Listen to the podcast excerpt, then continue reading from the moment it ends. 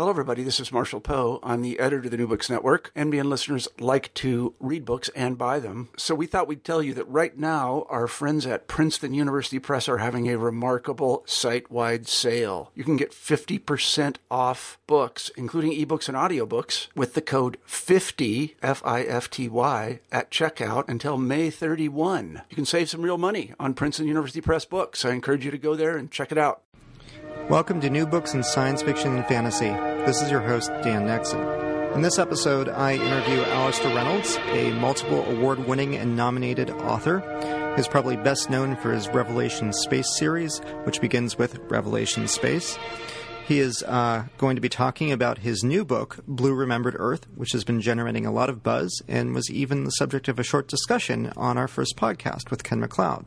Hi, this is Dan Nexon, and I am talking to Alastair Reynolds. Are you, Alastair, are you there? I am indeed, Dan. Well, thank you so much for coming on the podcast. It's a great pleasure. Um, I thought that we would start out, as uh, I always do, uh, with your perhaps telling our readers a bit about yourself and your background. Well, I'm a 46 year old science fiction writer living in Wales. I was born in Wales originally uh, in, in 1966.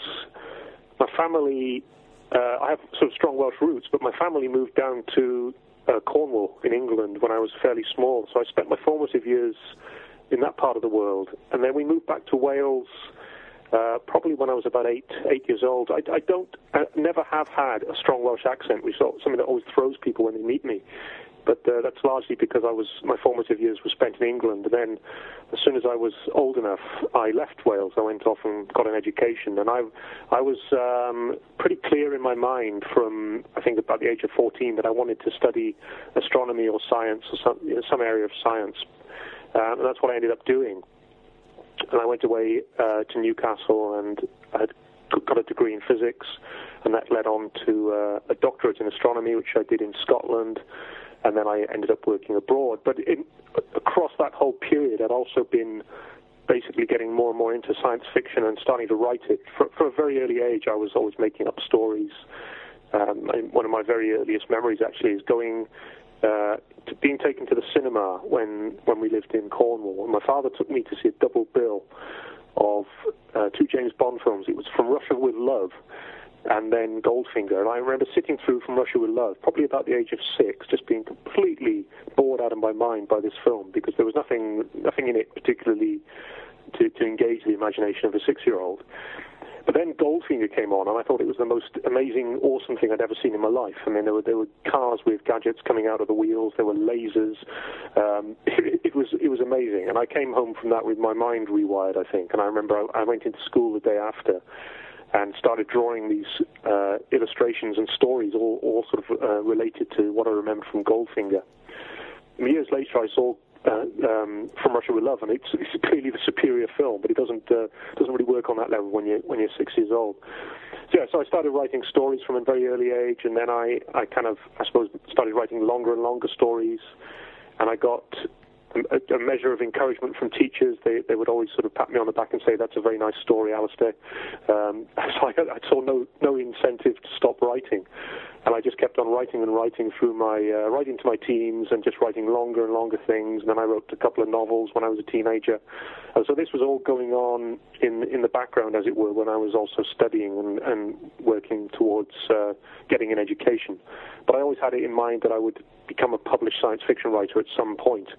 I had no plans beyond that. I didn't uh, certainly didn't envisage a career. I had no clear idea that there was such a thing as a as a career in science fiction. I just wanted to write science fiction and and get it out there, and that's basically what happened. It took a long time, but I eventually broke into magazine publishing. Uh, in in the late 80s, I started selling stories to the British science fiction magazine Interzone. I was working in Scotland at the time, start just starting my PhD and in, in sort of spare hours here and there, often lunch times, I would either uh, sit and hammer away at a typewriter, or I would go and find a, a, a word processor or a, or um, a computer that someone wasn't using, and I would try and sort of write a bit of science fiction on it. And that's basically how it started, and I just kept on doing that one sale led to another, and then there, there were the usual setbacks and, and periods where you don't feel like you're getting anywhere. But I just kept on and eventually wrote a novel. And again, after a period of time, I was able to sell that. And everything has sort of followed from that, really, I'm, I'm now writing full time. Uh, which again is something I never expected to happen, but I'm in, in a very fortunate position to, to be doing that now and uh, enjoying it. So, one of the things that I wanted to ask you about uh, is how your background as a scientist shapes your speculative fiction. I mean, one of the things that I uh, see and hear reading about and talking to uh, science fiction authors is the diversity of uh, trajectories into the genre now, right? You have people who come at it from a literary tradition or a, a MFA tradition. You have people who are uh, primarily fans, uh, and then you have people like yourselves who have a very strong scientific background. And how has that informed the way that you approach the genre? It's a it's a very deep question, and it's one that I'm always trying to take take a step back, if you were, and look at my own fiction and sort of try and gauge to what extent it's shaped and, and influenced by my background as a scientist. But I really can't can't say because my interest in science and science fiction they, they really do go right back into my childhood, and it's very hard for me to sort of disentangle those two threads and say which one came first. You know, a lot of the science fiction that really pushed the right buttons for me when I was growing up was kind of at the sort of harder edge of it, I suppose. Um, science fiction writers like Asimov and Clarke, who were sort of at least scientifically um, or schooled in science and had a, had a sort of respect for, for the science. Um, and I kind of sort of steeped myself in that stuff as I was growing up. I, I, I really struggle with it because I, when I was a working scientist, um, particularly in the last sort of 10 years of my career, I was working at the European Space Agency in Holland and I did a, a lot of different uh, jobs. I worked on a lot of different projects, and most of them were very, very interesting in, in, in the sense that they were challenging little sort of problems or, or projects that I was engaged with that were, that were intellectually stimulating. But almost none of them were anything that you, you, you know, in, in your right mind, you would never think of them as something that, you, that would make good fiction. You know, I was involved in a project for, for many years that uh, had to do with um, making a, a, camera work, basically. I was part of a team that was involved in the development of a prototype optical camera, which would um, ultimately it might have flown in space. But in, in the sort of um, in, the, in the sort of near term, it was going to be plugged into the back of ground-based telescopes, and they were going to do science with this. And I went around uh, with the, with the team involved in this camera. We went to um, telescopes in the Canary Islands, did observations on it, and I was I was part of the team um, kind of trying to get some real science out of this thing. So I wrote the software that took the raw data um, in a very sort of obscure format and tried to sort of massage it in a way that you actually got some science out the end. And it was really interesting because you were dealing with questions of um, microsecond uh, time tagging accuracy on photons and uh, energy calibration and spatial calibration, but all of it really boring to anyone who wasn't sort of involved in that area of astrophysics. And I, you know, I, I don't. There was never a point where I was working on an instrument where I thought, oh, this would be a good idea for a science fiction story. And all the all the ideas that I think I um, made the best use of as a writer were things that I that had caught my eye in I would say the popular press, if you like. Uh, I might be reading New Scientist and I, I, sort of stumble on an idea or a story that seems to sort of spark a little uh, um, imaginative, um, set off an imaginative spark actually, and that would then lead me down uh, a process where I might end up with a story. But it would never be something that came from my work as such. I suppose the only um, thing that I took away from science that might might sort of lend some colour to my fiction would be one an understanding of how science actually works on a day-to-day level because if you're working in laboratories you see you see science being done all the time. You understand that it's you know a very very human enterprise scientists are people they make mistakes they just get on with it they're not sort of um, evil geniuses trying to take over the world most scientists are just worried about getting um, you know getting the next budget uh, the next grant or or getting the next job application sorted out uh, so that was all useful, and I got an insight into sort of office politics and how how something like a, a, a large space agency functions. But all of that was kind of secondary to the actual um, the, the, scientific content itself. And I, to this day, I still get my best ideas just from uh, basically just keeping my eyes and ears open and, and being being ready to let ideas land on me, and keeping up with the popular press. So I read um, New Scientist every week. I read Scientific American. I watch scientific documentaries on television, and you just let it all soak down into you. And over time, you, you know, you, you hope that there are going to be these sort of weird moments where you, you sort of link things together in a way that hopefully no one has done before. And, you, and uh, you know, so, someone said recently, you know, the um, the, the, the, way to write science fiction is to try and think of the one story in the world that only you could write. And when, when, when something like that happens, where you sort of see a connection between two, two areas, I'm the only person who could ever have seen that. That's a magic moment, and it's one of the um, one of the things that sort of gets me through the long hours of writing is those uh, those little flashes where you, you see a connection between things. It's funny as you're talking, I can think about a lot of ways in which you say that the, the unique perspective that you describe, or at least the special perspective you describe, informs uh, uh, specific events or moments in uh, Blue Remembered Earth. But before we get into that book, uh, I was hoping you might talk uh, a bit about the arc of your writing and your corpus of work, because you obviously have an extensive corpus of work, as you've alluded to, a number of uh, very successful uh, and very acclaimed uh, novels under your belt already before uh, this new trilogy that's kicked off with uh, with Blue Remembered Earth. Well, I've been. I think sometimes people are a bit surprised when they they find out I've been writing for as long as I have because I've been publishing I mean, science fiction I've been paid for now for 23 years, I think. I got my first check in 1989 which was uh, amazingly long time ago. And I've been basically just writing steadily ever since. And I, I was working on um, the, the, sort of early drafts of Revelation Space. Actually, as far back as the 80s, and then in the you know I sort of put it aside and then came back to it in in the early 90s. I think in 1992 I started working seriously on the book that would become Revelation Space and I finished it in 94, again put it aside, and came back to it a couple of years later. I had a period of unemployment, which was pretty uh, miserable at the time, but it was actually really useful because it gave me the chance to actually dust that novel off, knock it into some kind of shape, and actually submit it. And I've just been writing steadily ever since. So I have produced quite a large body of work. I'm always trying to find that sweet spot between being prolific and being over prolific. I mean, I think you can you can overproduce as much as you can underproduce. Uh, I mean, as uh, as someone who, who consumes uh, art and literature and music, I, am often drawn to artists who are prolific. I mean, I particularly admire Neil Young, who's just just had this amazing or sustained this amazing output of work over almost 50 years. And I, you know, I, I, I will readily accept that not everything that Neil Young puts out is is, is perfectly formed or, or perfectly polished. But I but I enjoy the fact that there's always a new Neil Young album imminent. Um, but at the same time, I also like Bruce Springsteen, who's, who's not sort of at the opposite end of the spectrum. He's, he often takes you know, an enormously long time between releases. So I'm always trying to balance that. But I am I am basically prolific. Um, I've written um, more or less a novel a year since 2000, and I've tried. Um, it, uh, for me, writing short fiction was not a stepping stone into getting a, a book deal. It's a thing unto its own right that I, I genuinely enjoy, and I'm always a little bit disappointed at the end of the year if I haven't written all that much short fiction. So I always try and carve out a bit of time to write write some short stories. And if people offer me the opportunity to write a short story, I'll, I'll jump on it. And I can often, I mean, if you if you, you talk about an arc, and I look over my career, there's no real long-term planning going on there. It's just, uh, you know, I, I never really think more than one book ahead.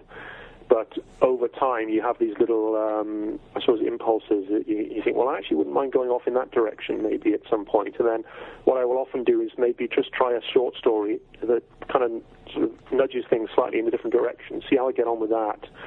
And then if, if that feels like um, a successful experiment, then I, then I will follow it maybe a year or two later with a novel. And I did that with, um, I think, what, long before I wrote House of Suns, I'd written a, um, a, a, relatively long piece called Thousandth Night, which hasn't been particularly well. Um, it, it, it's a little bit difficult to get hold of that story, but I but I, I wrote it and I was pleased with it, and it felt at the time like I was pushing in a slightly different direction. It was consciously. Um, slightly more optimistic in tone. It was definitely brighter. It was more sort of far future uh, orientated than anything I'd done before. And I felt, well, that's a direction I want to push down in a, in a book or two. Um, once I get whatever commitments I had at the time out of the way. So that's what I did. In a few years, I came back to that story. And in fact, it, it, again, it, little random events can sort of push you in a different direction. I had an email from a fan who said, um, "Have you ever thought about going back to that universe and making a novel of it?" I thought, "Yeah, that's a damn good idea. And in fact, I did write, I did enjoy writing that story. So there you go. I'll write a novel in that universe, and that became House of Suns. And that, um, in turn, I suppose, playing around with that book, which was optimistic in tone but very far future, started me thinking about uh, um, something that's much more closer to home, much more much more um, near future in its setting, but which also has something of the same, um, I suppose, exuberance to it, and that, that I suppose ultimately became Blue Remembered Earth. But there, as I say, there is no real long-term plan. I mean, at the moment, I know that the next book is the uh, the sequel to Blue Remembered Earth, and the one after that will be the sequel to the sequel. But that's about as as long term as it gets in terms of my planning. I certainly don't um, I don't have some uh, some elaborate um, arc of of of my career sort of mapped out. I just basically go where the wind blows. And um, I mean, the book I'm writing at the moment is um, probably a little bit darker than Blue Remembered Earth. But that, again, I didn't, uh, you know, I wasn't, I wasn't thinking I must write a utopian, a dystopian sort of uh, novel at some point. Yeah, so I just sort of basically follow my nose, and I don't sort of sweat these things too much. I just sort of go where where it feels most interesting at the time, and often the the I, I often say this actually that the book that I'm working on is as much a reaction to the last book as anything else. It's it's often like, well, I've done this, I want to do something really really different for the next book. Um, I mean, particularly with uh, Terminal World, which was the the book before last. I'd written, I think, three um, preceding books before that were all essentially space operas of one color or another, and they all had lots of spaceships in them and different planets. And I thought, well, I really want to get away from that for a book. Uh, I want to do a story which is set, set, entirely on one planet where there's lots of scenery and no spaceships. so that was uh, that was Blue Remembered Earth, a, a, sort of a conscious reaction to what I'd been writing before. So it's often it's often as trivial as that. Simply, um, um, well, I've done this now. I want to do something different. So, what are the basics that readers should know or interested readers should know about Blue Remembered Earth? Well, I hope that it feels like a departure for me in some respects. It's um, I felt that I was almost almost trying to press a sort of big reset button on my career when I started writing that book, and that I had I suppose I've become uncomfortable. I mean, this goes back a long, long time. It goes back as far as Century Rain, in fact, where I felt that the incorporation of thriller elements, um, action adventure storylines was not something I wanted to do for the rest of my career. I mean, it can be it can be enormously fun, and I, I, w- I would never forsake that and say I'm never going to write a story um, where where you have sort of people shooting at each other again. But I definitely wanted to get away from that for at some point. and I. I was. I mean, there were three or four things that came together. One was a sense that type of science fiction that I enjoyed a lot when I was growing up, um, sort of typified by, say, the, the novels of Clarke, um, the, sort of mid-period novels of, of Arthur Clarke, where um, things are very, very exciting. I mean, you have a book like Rendezvous Rama, which I remember just being absolutely mesmerized by when I was reading it as a kid. But there are no overt um, thriller elements in the story. It's essentially a, a, novel about the methodical exploration of the unknown. And I thought, well, that's something that it, it, can be, if it's done well, it can be a really effective motor for the story. It can be as in, uh, as compelling a read as any sort of um, murder mystery or suspense uh, plot if, if it's done well, and that's the that's the catch. You have to do it well. How well I did it in Blue Remembered Earth, I don't know, and I'm still sort of trying to sort of piece that one together. But I wanted to get away from the um, Uh, you know, a, a melodramatic plot structure. I also wanted to avoid any. Uh, I particularly wanted to get away from sort of large-scale violence. I wanted to write a future in which there wasn't, there were not endless wars and militarism and things blowing up. And you know, things do blow up in the book, but I think it's at a, at a much sort of quieter level than, than anything I've done before. So I would, yeah, I, I felt that it was a change of direction for me, but I hope that the things that people like in my fiction, uh, they'll sort of still find those things there. I mean, I was sort of as, as, excited by it when I was writing it as I had been by anything else. But it did feel, I hesitate to say the word adult, but it felt like a slightly more adult novel than something like uh, Revelation Space, which is, um, at times the action in Revelation Space is quite cartoonish, and that was p- perhaps the, the, intention at the time. But I, I certainly felt like I wanted to get away from that for for a book or two.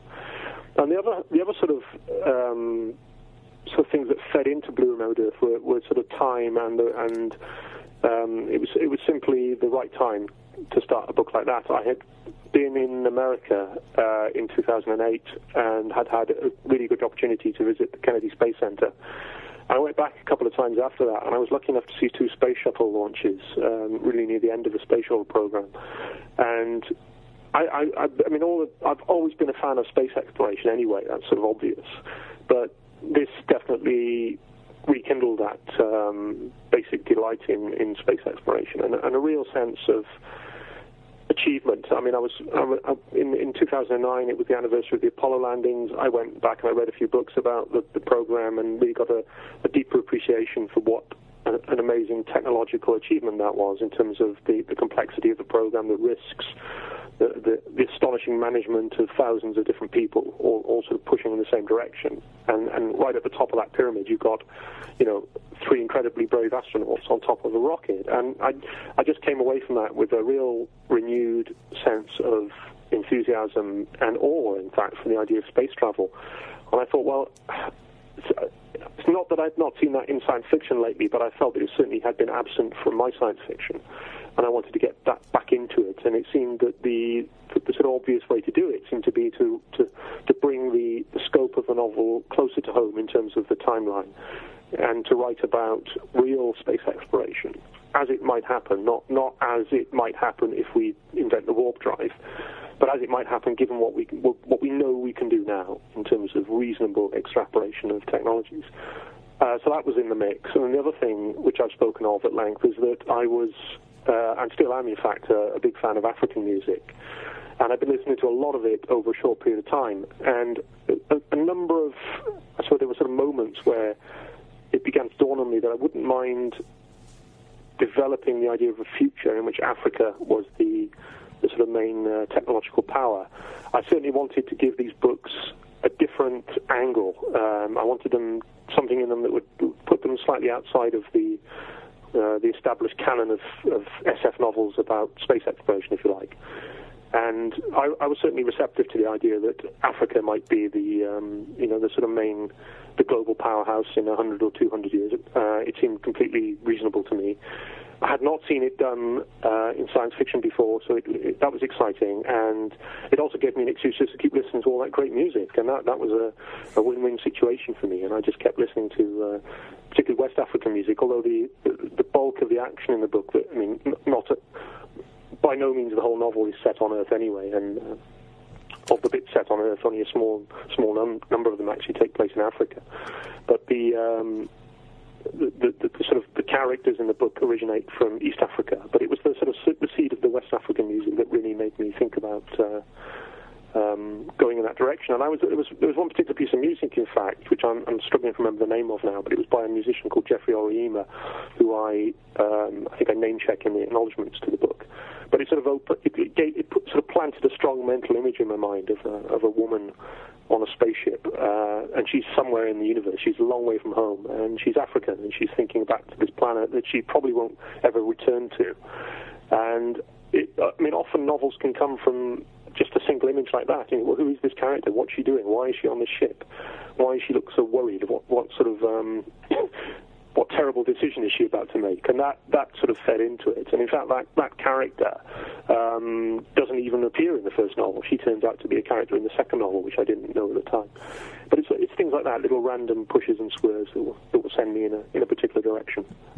We should probably walk our listeners a little bit more through um, the kind of basic setup and you know not spoiler range plot, but basic plot elements of Blue Remembered Earth. So it's set a few hundred years uh, in the future.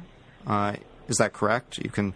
Yes, it's set. Well, I set it. Um, well, this is often the case for me. I start writing things and I have sort of dates in mind, and then I uh, I usually end up bringing them a bit closer than they are in the first draft. And I think it started I started writing it, it was sort of 300 years in the future, but uh, I, I, get bogged down in things like what do the characters wear, what the, you know, how, and it, it's always much easier for me if I can bring it a bit closer because then you can sort of, well, maybe they still wear t-shirts and jeans, and I can just sort of get on with the story and not worry too much about about things like that. Um, so yeah, I set it 150 years in the future, which was as, as close as I felt I could reasonably set it because I needed time for the backstory. I mean, it wasn't the the, the problem was not that um, Africa becomes the, the, the, dominant sort of um, technology, the, the dominant technological powerhouse at this time. I'm fully capable of believing that that could happen in a hundred years. But I also I did need time for my characters and their relatives to get up to a certain number of things before the sort of motor of the story could kick in. And I sort of sat down and worked it out and thought, well, yeah, it can't. The action can't really take place before around about the middle of the 22nd century. So that's when the book starts, uh, 2162, I think. And so it starts. It's a, it's a kind of um, family uh, drama, and that's a theme that continues through into the subsequent books, and that we're following members of one family, this African family, the Akinya family, who are at the start of Blue Remembered Earth. They're established as a very powerful, wealthy family with their fingers in lots of technological pies, particularly um, areas related to space exploration and space entrepreneurialism. So I was thinking, you know, sort of like Elon Musk or Bill Gates, say in 150 years, except that it's an African family this time. And they have sort of controlling stakes in some of the, the key technologies for access to, to, to Earth orbit and, and travel around the solar system. So they've got lots of money. And all, all the sort of the key members of the family, all they really want to do is make more money by sort of mining more things in the solar system and planting more flags on things. But the um, the two protagonists of the novel are two two siblings of near near equal age, um, Sunday and Geoffrey, and they both basically turned their back on the family uh, business um, to, to sort of degrees of disgust from the rest of the family. And Sunday, she's gone to, to live in this sort of quasi anarchic commune on the moon, where they practice a, a sort of um, you know, everyone else lives in this sort of society which is highly um, surveilled, and where you can't really breathe without it being sort of picked up and becoming a matter of public record. So Sunday lives in, in, in this little um, um, enclave on the moon where they go the op- exactly the opposite way, where they, they sort of got rid of all, all that sort of surveillance uh, sort of stuff. And she's an artist, she's a struggling artist. And her brother, who's remained behind in Africa, has turned his attention on to the study of elephants. And I, I sort of homed in pretty early on the idea that elephants were going to be a plot plot element, but they became progressively more important to the story as I, as I got into the writing of the book. And what, what essentially happens is that Geoffrey and Sunday are dragged into a family conspiracy of which they want no part, but they, they eventually find themselves left with little choice but to investigate a mystery that's left behind by the death of their grandmother, who is this um, forbidding figure, Eunice Akinya. She's she's the sort of the woman who created the, the family fortune. She's an early space explorer. She's born, according to the internal timeline of the book, she's born in 2030, so she's born very close to the present day. She's one of the first people to land on Mars, and she goes off and sort of plants flags all over the solar system, makes loads of money, and then something happens to her and she enters um, a kind of um, she, she goes in, in, into becomes a recluse. She, she enters a period where she has no direct contact with the family or the rest of the human, human race. She basically just locks herself away in the space station for the rest of her life, and then she dies. And after her death, uh, a loose end comes to light that sort of hints at, that she may have got up to something earlier in her life that's not a matter of public record. And it's uh, it's the, the siblings then, Sunday and Geoffrey, who get dragged into figuring out what ex- what exactly their, their grandmother had gone up to. Why has she buried something on the moon? And this then leads on to something else. I mean, some people said it's a it's a treasure hunt plot. It's like the Da Vinci Code. That's what there there, there are elements of truth to that. It seemed um, I wanted a a storyline that would give me justification for having my characters travel around the solar system. And I also like the idea that although the society in which they live is relatively benign, it's relatively peaceful, there's no war, there's little violence. Nonetheless, there are things left over floating around the solar system, and even on Earth. There are sort of nasty booby traps left over from less enlightened times that you have to sort of be on your guard about. And that, that seemed to me a way to get some real sort of um, peril into the story without without necessarily violating the terms of my imagined universe. So it's it's a on, on one level it is still a bit of an action story, even though I said I was trying to get away from all that. But the action is quite, I think, quite dialed down, quite muted, and it's primarily a story about family responsibility. I think, and then I, I tried not to make anyone in it uh, a cartoon villain. There are, there are, there are opposing figures in the family, but we we find out that they're not. Um, they're not completely um, evil-hearted capitalists. They do have some humanity in them, and various events ensue. And at the end of the book, we have, um, I would say, a sort of springboard into the next novel, which then picks up the the thread of the Akinya family, but in fact from the point of view of the descendant of Sunday. So we're we're now following Sunday's daughter. Uh, 200 years into her life, so it's quite a sort of leap forward then from, from the events of Blue Remembered Earth.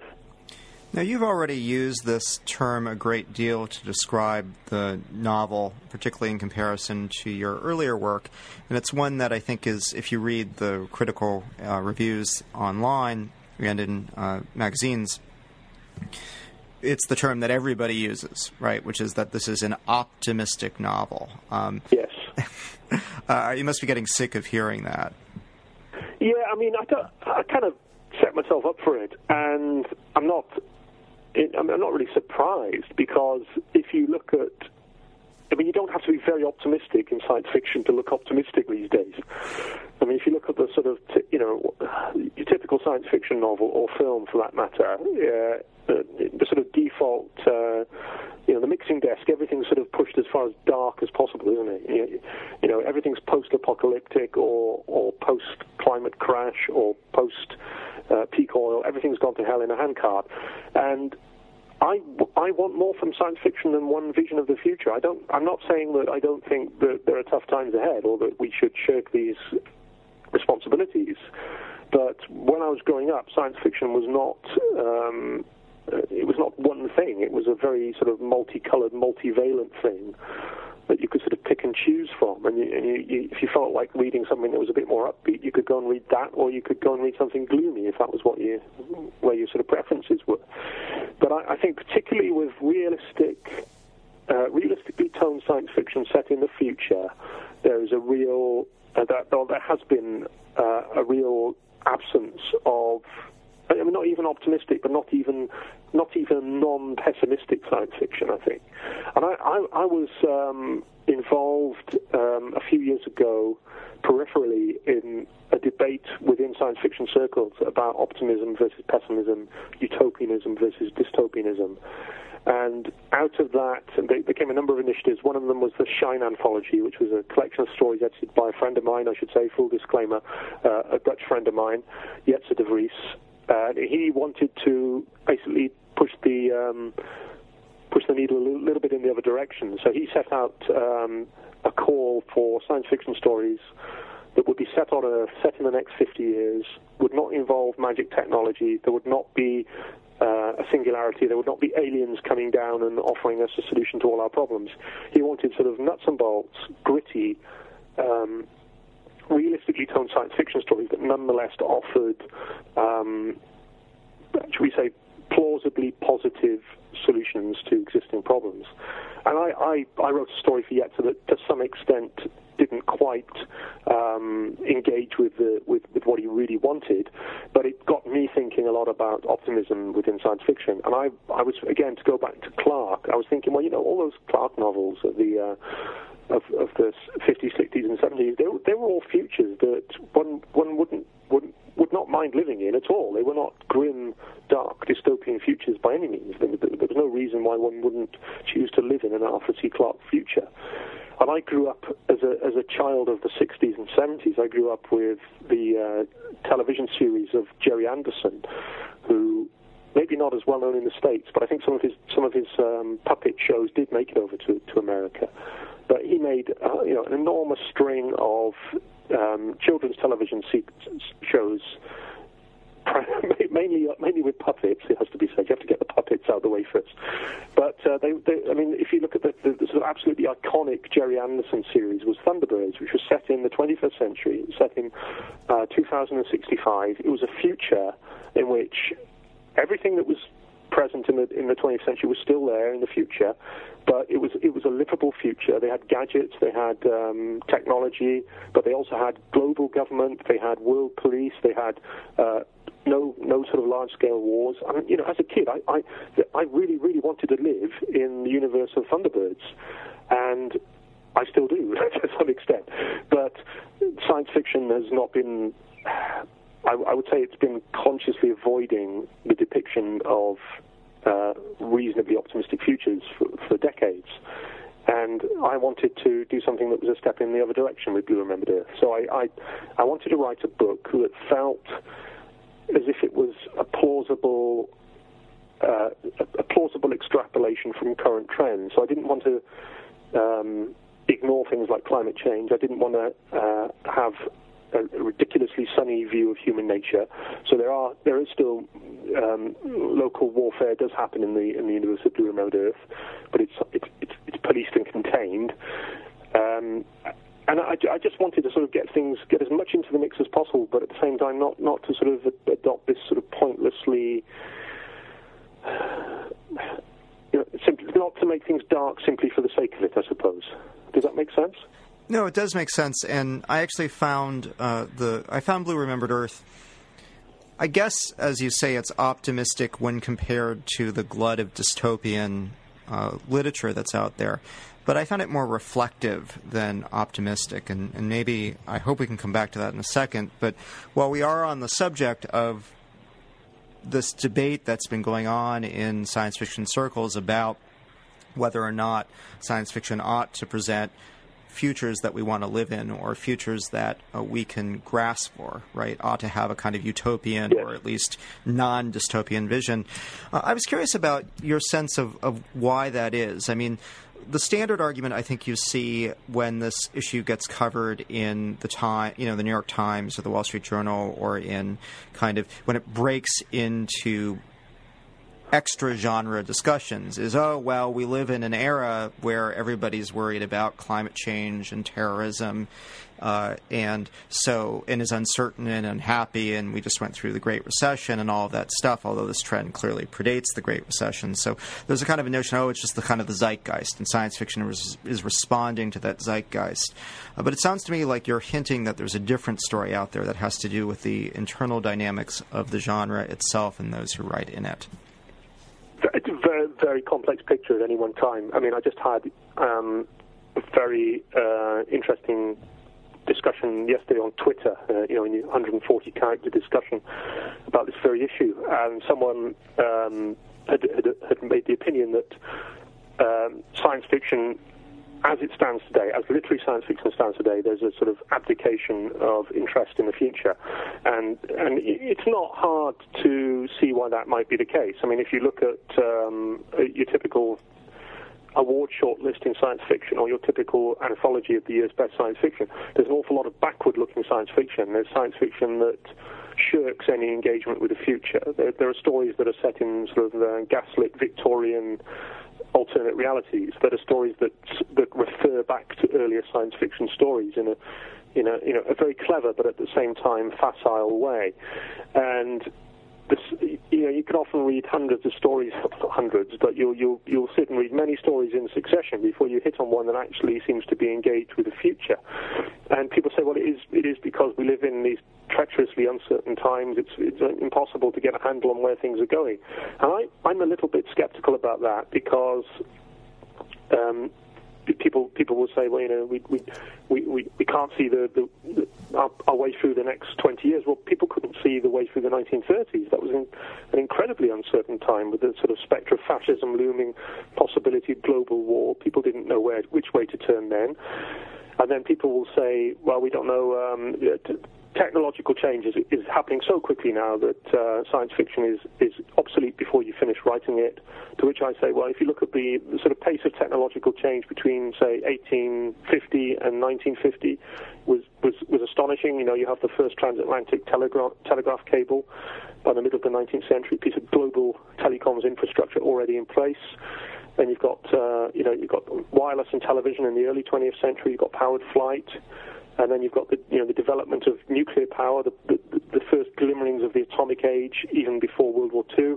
So things have always been moving quickly, and there are yes, there are sort of spurts and and and, and, moments where it seems to be going quicker. It's a bit like punctuated e- e- equilibrium in evolution. You get these uh, long periods where things don't move as quickly, and then there is little catch-up moments. But I don't think we're living in particularly privileged times in that sense. I think that the you know from from the perspective of 20 years from now, people will look back to the, to 2012 and say, "What were those guys worrying about? They didn't have a clue. Things weren't weren't accelerating." Now, we, we we people in 2032, we know what it's really like. But I, so I, I mean, I'm I'm a little bit skeptical about all those arguments, and I think. Uh, why why is there this lack of engagement with the future in science fiction? I, I don't know. I mean, for me, the only thing that really gets me out of bed in the morning uh, and continues to excite me about science fiction is the fact that it is this fantastic tool for engaging with the future. It's um, a toolkit for thinking about the future. As I've said, it, if, you, if you look at the totality of science fiction, any, any given science fiction work is likely to be a very, very poor predictor of the future. I mean, science fiction is notoriously bad at uh, predicting the future. But if you look at the totality of science fiction, the picture becomes a little bit less less gloomy. And in fact, uh, you know, many many things were anticipated in science fiction. People say, "Oh, well, science fiction didn't predict the internet or, or home computing, except for that one story um, by Murray Leinster in 1941 or whatever." Well, yeah, but that's the point. He got it right. One story got it right. So I, I, I tend to think of science fiction as a sort of huge collective thought experiment probing not the future, but the space of all possible futures.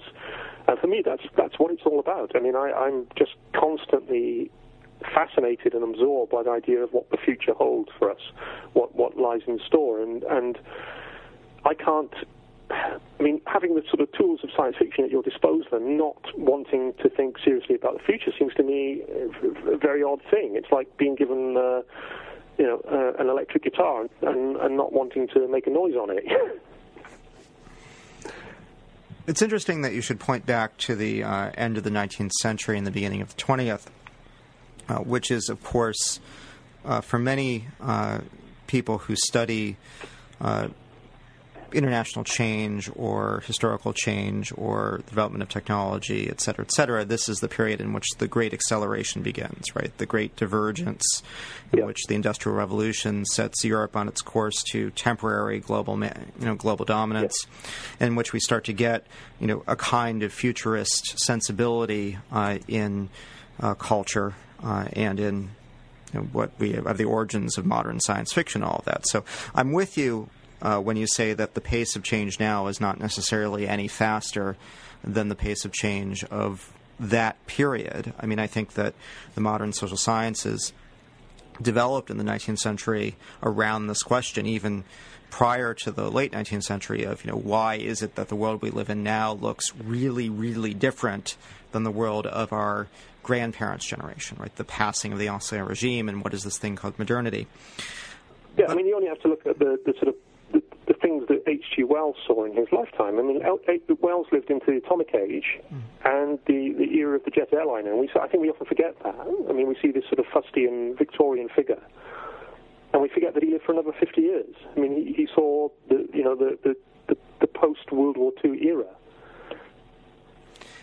And I think that's one of the things that makes uh, what you're doing. So if we sort of think about that, and we think about this comparison, well, the rate of change now may not be any more rapid uh, than uh, what uh, people a century ago were experiencing. It may, in some ways, be less rapid for people living in the advanced industrialized world.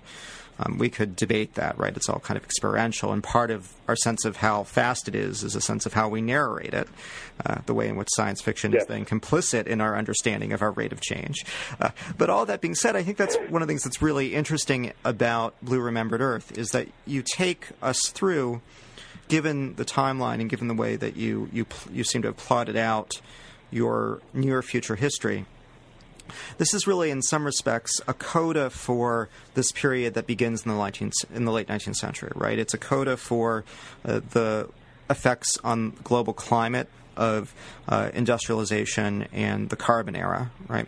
It's a coda for the Great Divergence because you've now taken us to the period of the Great Convergence, which is what we seem to be witnessing now the catch up of the developed world right? Its rapid growth into being uh, economic and technological powers is something which has not yet reached Africa the way it's reached Asia, but which I think it's, as you say, is plausible that it would reach Africa as well. And you sort of imagine, okay, well, what would life look like once we've come through that transformation and we're on the brink of the next? Yes.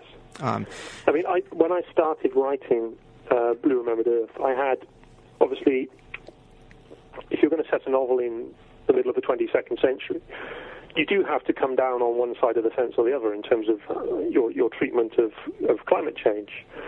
And my my take on it, I mean, I'm broadly speaking um, a believer in climate change, but I follow the literature. Uh, I mean, I believe that the climate is changing. I also believe that the, the cause of the change is, is human industrial activity. But I, I follow the literature and I try and have an open mind on it, and I'm prepared to accept that um, you know scientists are fallible at times and groupthink is an issue. But if I had to put my money on it, I, I, I would say that um, we, we really are altering the climate. But I had to, to obviously decide to, to what level I was going to uh, embed that into the, the imagined world of Blue Remembered Earth. So I basically took, um, there was an issue of New Scientist where they presented various extrapolations of what the world would look like in 2100 under various climate change scenarios. So I basically said, well, well, to hell with it. I'll just take the worst possible scenario and uh, you know project the maximum rate of uh, of sea level rise, the maximum um, the decline of forests in, in, in Central Africa, um, aridification, movement of people. I'll, I'll assume things go about as, about as badly as we can imagine them, short of extinction. But I will posit that these characters live through these events over a timescale of decades, and it, they become normalized.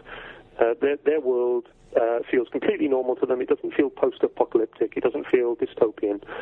And I think that's the way it would be. I mean, you, you, once you get through the sort of pain barrier of the sort of, um, you know, not to trivialize it, but the, you know, the, the, the, hardship and misery of relocation and the suffering that would come from scarcity of resources, things will normalize. Things always normalize. And I think someone, someone who, who would be transplanted into 2012 from, say, 1862 would, would find many things about our present world would seem terribly dystopian to them. They would find them actually appalling and difficult to comprehend, and they would find it un- unbelievable that we accepted these things as, as norm- absolutely normal. But of course, we do. We, we, we've lived through change over relatively long time scales, and, and we accept it as the way things are. We, you know, as for many decades, we accepted the fact that uh, the world might end at any point due to global thermonuclear war. Um, which is, when you think about it, is a completely ludicrous sort of way to, to live your life, but we, we accepted it. And now we accept that um, many of the things that we had depended on for years and years, like free free availability of uh, fossil fuels, these things may be coming to an end, and we have to adapt to new, new ways of, of uh, continuing our civilization. But I, am I'm, I'm enough of an optimist in that sense that I think that the the world will come through these things. I, am a great believer in human ingenuity. I think push to the pinch, push to, push to the limit, we, we we can be creative and we can come up with solutions to things.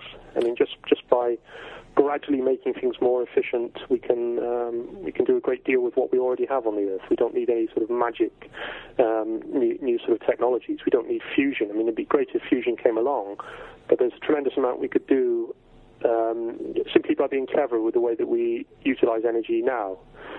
Um, so I, I, hopefully I'm trying to sort of get at some of those issues, or they're sort of implicit in the background of Blue Remembered Earth. It's certainly not um, full of all that stuff in the foreground. And the other thing I wanted to, sorry, yeah, no, no, go, on, go, no. Well, one of the things that I, I mean, this goes, goes back to the comment you just made about um, possibly the rate of technological change is actually decelerating, and that's something that's been interesting me for a few years, and particularly with, I mean, I, I have sort of interest in uh, aviation, and I, I, was thinking, you know, like aviation technology changed dramatically throughout the 20th century. And you went from biplanes uh, at the beginning of the century through to essentially the modern era of the jet airliner by by sort of the early 1950s, and things have just slowed down. I mean, think aircraft are more more efficient now; they're safer, but they don't go any faster. They look more or less the same. and I found this um, this statement from Boeing um, somewhere on the internet where they said that they, you know, they, they they're still making 747s, and they fully expect that people are still going to be flying 747s for decades to come. And I think well, you don't see that in science fiction very often. The idea that technologies just just stick around, and I think that's uh, something that science fiction often gets wrong.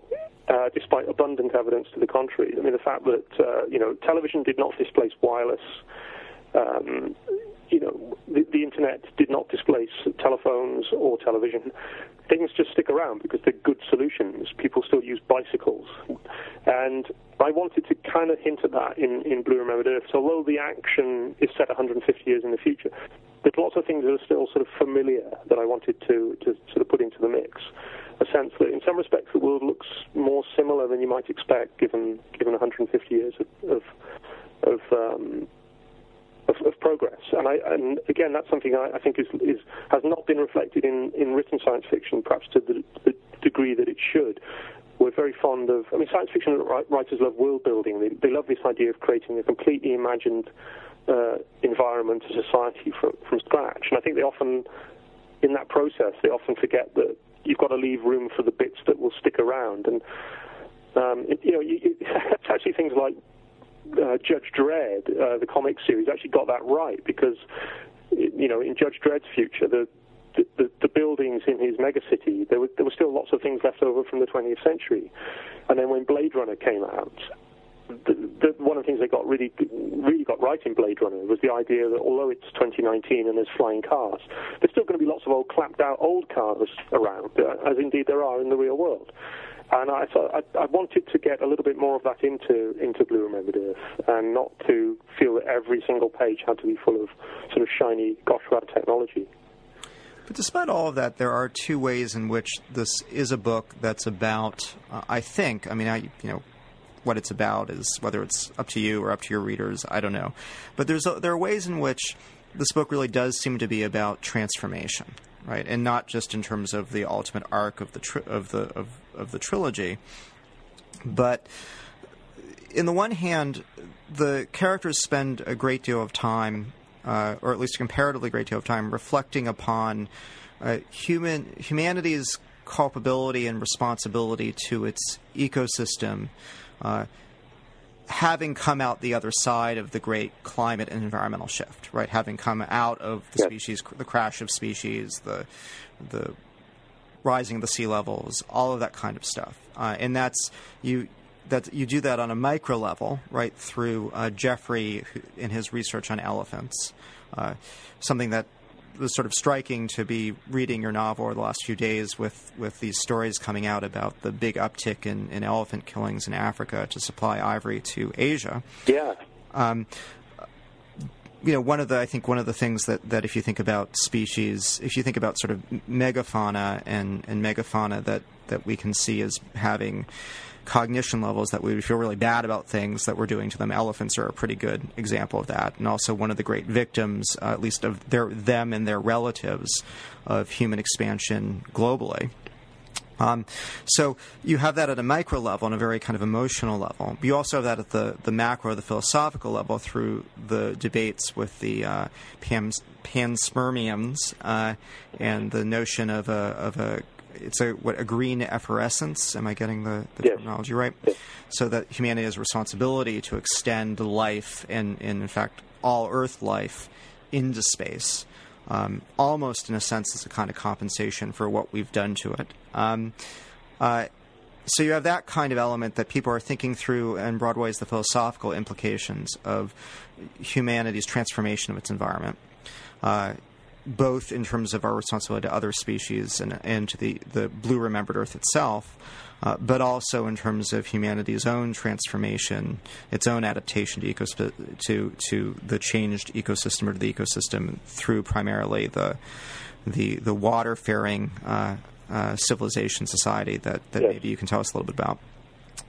So it's very much about that. Okay, well let's let's go with that. So, well, I as I said, when I started writing Blue Remembered Earth, I wanted to, I suppose, go off in a slightly different direction to some of the previous books. And I suppose one of the things I wanted to do was begin to articulate some of those ideas, and perhaps in a way, when I'm articulating them on the page and I'm thinking about things like species level responsibility, I'm actually thinking these things through for myself for the first time. It's a way of sort of arguing with myself and trying to trying to see how I feel about them and what, what side of the argument I come down on. And th- th- there'd never really been the sort of scope for that in any of the previous books. I mean, you know, wildlife I don't think gets a mention in Revelation space, but I'm I'm really sort of deeply interested in wildlife. I'm I'm very into um, um, you know observation of nature on on the sort of local level where I live. I'm I'm a passionate bird watcher. I you know I, I love sort of seeing the sort of the web of of, of, living organisms as they interact in, in, in my area, and I love studying things, and I love learning little tidbits about nature. And I'm very um, upset by our treatment of, of, of animals uh, historically. So, it, the, the, when, as soon as elephants were in the mix, I knew that that stuff was going to kind of come out there in, in, in the book. And it also, I mean, I always find that if you can set up opposing grand themes in a, in a narrative, um, you know, that's a good way to sort of lay the seed for some some you know, useful conflict later in the storyline. And the idea that um, you know, Geoffrey he's he's studying the elephants, but he's a pragmatist, he's a scientist. He's not really interested in these deeper philosophical questions about um, guilt and, and, and whether we should protect the elephants by moving them off the planet. He's not interested in that. He just wants to get some papers out on and you know and get get the next research grant going. But uh, my, actually, my wife had been, um, she'd spent a few weeks working uh, at an elephant rehabilitation center in, uh, I think, in Thailand. And she'd come back with lots of photographs and stories about elephants. Um, and that had all sort of soaked in on quite a deep level, I think, over the years with me. And we'd, we'd always sort of watched uh, TV documentaries about elephant populations and then always enjoyed looking at elephants in, in sort of uh, safari parks and, and, and zoos and things. And it, it all seemed a natural fit for the novel at the time, and and I'm kind of glad it's all in there because these themes then sort of organically then became um, more and more important or, themes that I really was were glad that were there that I could then develop for the second novel. But I, I think as a, as a writer, I'm not. I mean, I think you can probably tell where my sympathies lie in terms of, you know, I, I, I think it's a bad idea to kill elephants. There's a controversial statement, you know. But um, I, am not required as a writer to say whether the you know the, the panspermian initiative. This is something that I, uh, I allude to in this book. It's this this kind of cult-like organization who almost they almost want to export life into the universe, and they almost don't care if humanity goes along or not. They they, they sort of feel this huge sense of of um, sort of pressing moral obligation to, to colonize the galaxy with living organisms. I'm not sure if that's a good idea or not. And I, I was thinking about you know, issues like the, the question of whether we should terraform Mars or not. Do we have a right to introduce native organisms to another planet, or should we leave things as they are? And, and as a writer, I'm far more interested in sort of balancing those arguments, looking at them from both sides, and coming down on one side of the coin or the other. And so for me, it's all you know, a large part of writing a book like Blue Remembered Earth is just sort of thinking through these things for myself and seeing how, how I how I evaluate the arguments.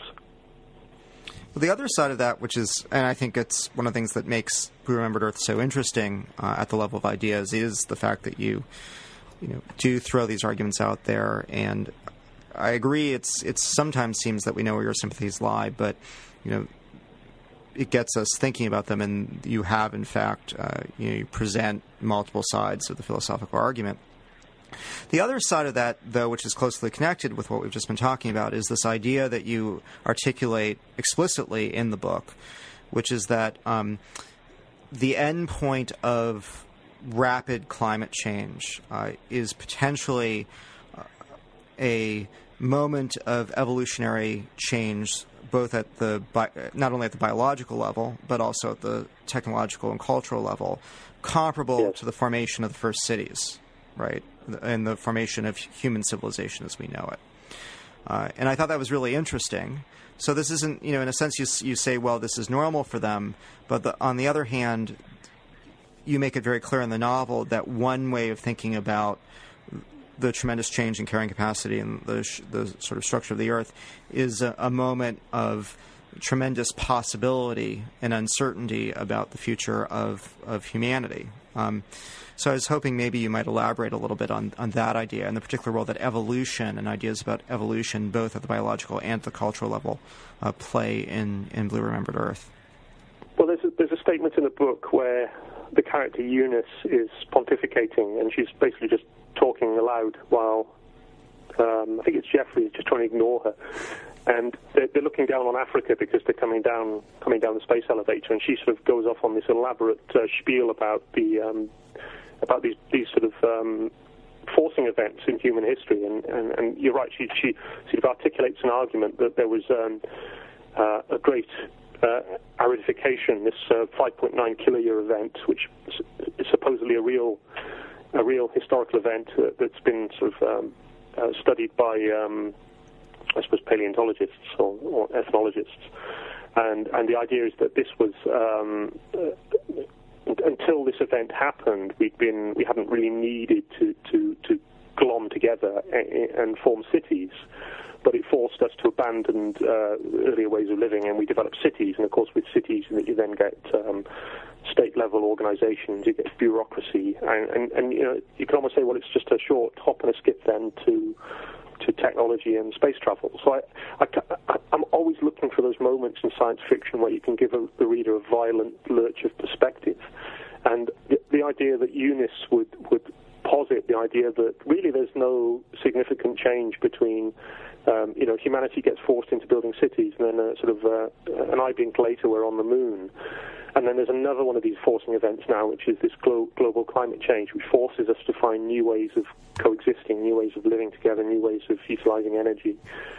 Well, I don't necessarily buy that as an idea, but it seemed an interesting um, position for her to adopt, and it also gave me that that opportunity to to to give the reader the, the sort of lurch of perspective, the idea that in her view, um, you know, 8,000 years or however is, is nothing. It's just a, a blip in, in the sort of continuum. So I'm, I'm always, I keep my eyes peeled for sort of moments like that where I can give the sort of reader, uh, um, give them the opportunity to sort of step back and see things anew. And whether I, I mean, do I believe that? Do I believe that climate change would, uh, would force on us a new mode of living. I don't know. I mean, it be. It depends on how smartly we handle it. I mean, if we, you know, we could sort of muddle through and then all these carry on as uh, as we were with all the sort of imperfections in in society. Perhaps that's the best, rather than some sort of wrenching transition to a new social model. But as a science fiction writer, I don't really have to, um, you know, I don't have to come down strongly on one side or the other. I can just play with these ideas in a very sort of neutral fashion and that's that's. I mean, for me, the, the, much of the the most interesting science fiction is written from that position of neutrality, where the writer is sort of just sort of balancing these huge ideas, almost like sort of spinning plates and seeing which one falls first.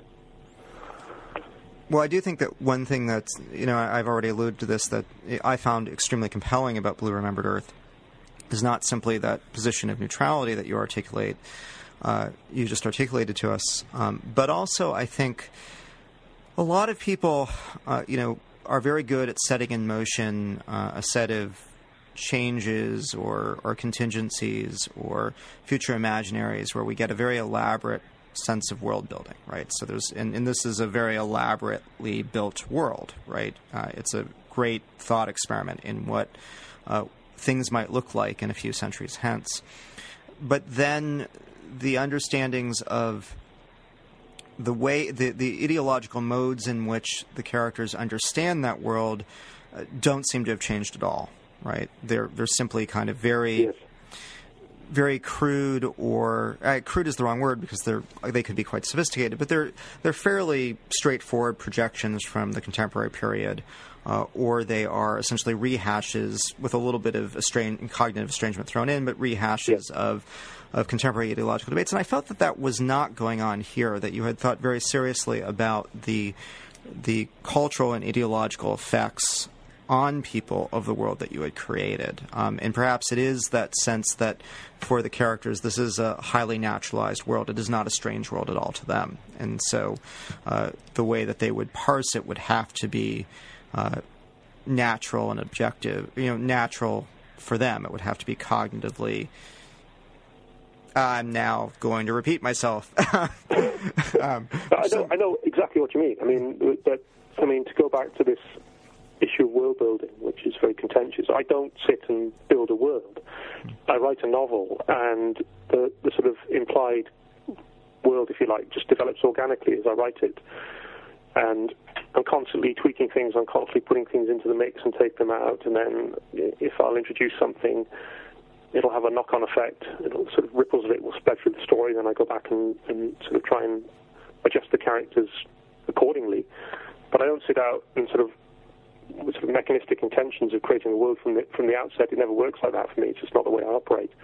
And it, I, I suppose one thing I try and avoid, I, well, one thing I, I, I, do consciously try and do is make sure that the characters are fully embedded in the imagined world. So they see things, they, they are living in this world. They, to them, the most um, miraculous technologies are, are commonplace, bread and butter part of their discourse. So they're not impressed by them and they don't sort of stop every five minutes and talk about how, how this technology works. I think science fiction that does that, um, it's one of the surest ways to making things feel artificial and stilted. Um, so I, I was trying, as far as possible, I try and, as you say, give the characters just enough cognitive estrangement for it to feel as if they really are part of this imagined landscape.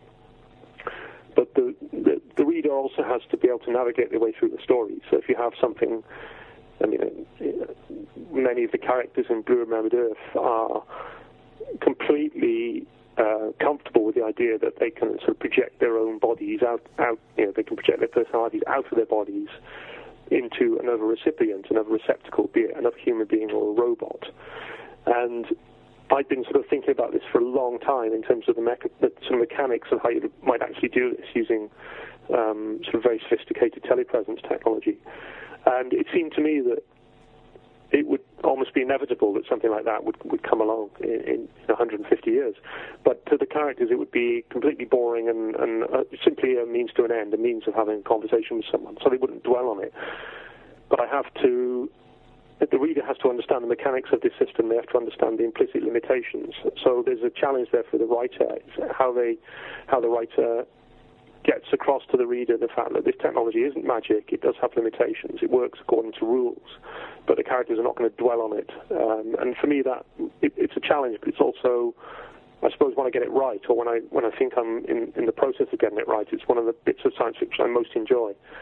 Uh, it, it, can be really off-putting for, for the, the uninitiated. They start reading a science fiction novel like Blue Remembered Earth, and there'll be a sort of throwaway reference on page three to some, some you know, the characters will say, I chinged, or something. And what, what does this mean? And I think the, the, the sort of, there, there, are two readers, I think. One, one reader confronted with such a thing will just give up and say, I can't, I can't read this, it's full of made up, made up words that are not defined in context. The, the other reader will say, well, I, I it's science fiction. I know how it works. If I persevere, um, things will become clear before very long. And uh, you know, because I've been reading science fiction since I was a kid, that to me is just a natural mode of of reading that you just take things on trust for, for you know, hopefully not for chapters on end, but things will become will sort of settle into place. And, it, and that's part of the the challenge of the world building, if you like, is that you, you, you have to sort of drip feed these sort of things into the plot. You don't want to um, ram them all into the first chapter. I mean, I, I deliberately. Um, the, the, the, way the novel begins, after the sort of brief preliminaries, we're, we're at a funeral, and I wanted it to be um, a, a, recognizable human gathering. I didn't want it to be, um, you know, lots of people doing something incomprehensible on the moon in, in sort of four dimensions. So I thought, well, you know, what if these people are just gathering at the at the family home on Earth? It's not they're not out in space or something, and they're not doing anything weird. They're just gathering to to, to sort of um, dispose of some ashes. And it, it, seemed to me that that was a good way to anchor the, the reader early in the story and say, look, trust me, these aren't these aren't weird characters from the ninth dimension. They're just human beings. They're, they're part of a family with all, all, sort of internal politics of a large family is sort of um, hopefully implicit in that scene. And I, I hope that there's enough there for the reader to take things on trust then and just accept that um, you know if, if something weird does intrude into the story, um, then all will become clear before very long. Well, as you say, it's a it's a very familiar trope. I mean, it's one of the defining tropes of science fiction, and yet one of the things I, I liked about your neologisms is that all of them uh, make etymological sense, right? So, you know, voking, for example, clearly a deriv- derivation of evoking, and what are you doing? You're evoking something uh, by producing a particular image, shared image, or or, or, or individual image in augmented reality. So, well, so I, I, I, mean, I was looking at, I was trying to work, work out this, and is it evoking or was it subvocalization? Because it's sort of three years since I wrote it. Okay. I, I, I probably couldn't prove it one way or the other. But yes, I, I do try and not. Uh, I mean, there's always a sort of implicit logic to these things, which I, hopefully makes them easier for the reader to swallow, I think. Mm-hmm. Or maybe we can go off in our own incorrect uh, assumptions about their etymology and they still make sense. Oh, yeah. I mean, I mean, it, uh, you know, the author is dead. I was very uh, disappointed, though, to learn that uh, even in this world of you know, much more advanced uh, uh, uh, wireless communications, augmented reality, biological and nano engineering, that people still care about journal impact and article impact factor. That was very disturbing to me. Yes. I, I mean, I, I wrote that and I think it was, you know, within a few weeks I was reading about this. Uh, there's a whole bunch of um, agitated academics out there who are sort of trying to move to a new a new model of scientific publishing, aren't there? That you know, a sort of open source model that gets away from the the sort of tired old peer review system. So it's it's probably a bit of a stretch to imagine that uh, 150 years in the future, people still submit papers to Nature the way I used to. but it, it, it enabled me to position Geoffrey as a as a you know if, if he if he's doing the same sort of stuff I used to do as a scientist, I can believe in him. If he's if he has to read papers that he's a bit bored by and do peer review and sort out articles that he's not that interested in, then that, that all sort of feels very familiar, and I can sort of believe in him as a character and that is the, the sort of wonderful mixing of not only the old and the new, but the very mundane with the very wondrous uh, that I think is a, yes. a, a, common thread in, in this particular novel. Uh, well, thank you so much for coming on uh, and uh, giving us pleasure. a great deal to think about and a great deal of uh, background about yourself and your ideas and your work. Well, thank you so much for the for the kind words on the book. I really appreciate it, and I really appreciate the sort of level of analysis you've brought to it. It's, it's really sort of uh, uh, it's not something I take lightly, and I, I do appreciate it. Well, um, thank you, and I hope that we can talk again sometime soon. Thanks a lot, Dan. Thank you very much. All right, bye bye. Bye bye. You've been listening to Alastair Reynolds discuss his latest book, Blue Remembered Earth, on the New Books in Science Fiction and Fantasy podcast. This episode was recorded Thursday, September 6, 2012. So long.